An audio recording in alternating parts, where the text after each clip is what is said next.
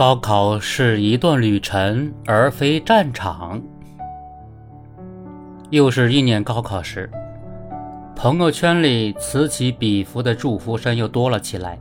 不同的是，前几年我是作为学弟，鼓励的是学长学姐；去年我是作为考生，祝福的是我的同学。而今年我是作为学长，想写一些文字来回忆。高考到底是什么呢？以前总有人说高考是战场，提高一分超越千人。但现在想来，高考更像一段旅程，历经磨难再次出发。高考这段旅程的起点是一波三折的高三，在长达一年的时间里，全国千千万万个考生或许也和我一样，经历了许许多多的青春花季。或至暗时刻，美好的事物可能是教室旁的一棵花树，可能是下课时分班级电脑里播放的 B 站视频，也可能是某一次考试福至心灵的巧作。失落的瞬间也很多，比如总是做不对的数学题，总是忘不掉的一些破事，还有那种看着倒计时牌时如影随形的焦虑。我们印象特别深刻的是，每一次走在教室楼必经的廊上，想着今天这也没做，那也没做，心情就不舒畅。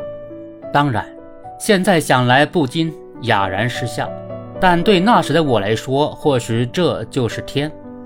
这段旅程的险峰就是高考试卷本身，因为它有套路，但不是永远按套路出牌。攀登它的过程中。就是用整个高三磨练出来的好心态和好身手，不断躲避不知道从哪飞下来的一块石头，一边不断沿着奇奇怪怪的路线向山顶爬，还得看好时间够不够。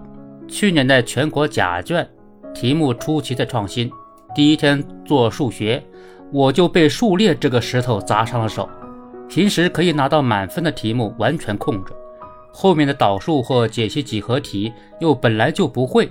于是，我光是没写的题目就占整张答题卡的几乎一半版面。很少遇到这种情况的我，那一晚上欲哭无泪，只好静静地加强了第二天的考试预案，说服自己还有机会。在极强的心理作用下，文综和英语在从未有过的顺利状态下完成了超水平发挥。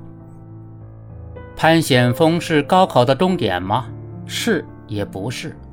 在疫情还没有结束的夏天，高考结束了；在青春没有结束的同一个夏天，人生的旅程开始了。而在人生的旅程之中，各种高考变成了不期而遇、变幻莫测的模样。从这个层面来说，高考没有结束。站在高考险峰的道路后面，我能看到的是一道叫做志愿填报的任意门，进门就像开盲盒。可以解锁大学和专业的新地图，我算幸运，选上了自己喜欢的语言加新闻辅修专业，还算干劲十足。但不是所有人都能如此坚定和幸运。我会看到对未来的彷徨，对专业的嫌恶，对意义的迷失。我确实缺乏一些拓展眼界的训练，而不只是专注地看着脚下的路。但一切又没有那么悲观。当我在联络当时考到天南海北的同窗，在任意门背后，他们都在坚强地前进着，在探索着初次获得的新世界。尽管门里的风景不一定壮美，但门后的路上依然闪烁着希望的微光。这就是为什么我认定高考是旅程而不是战场。自始至终，高考的波澜壮阔。本质上是磨砺心性和超越自我的过程，而不是真的你死我活的拼杀。我用尽十八年奔赴的高考险峰，只是人生旅程中的一个节点。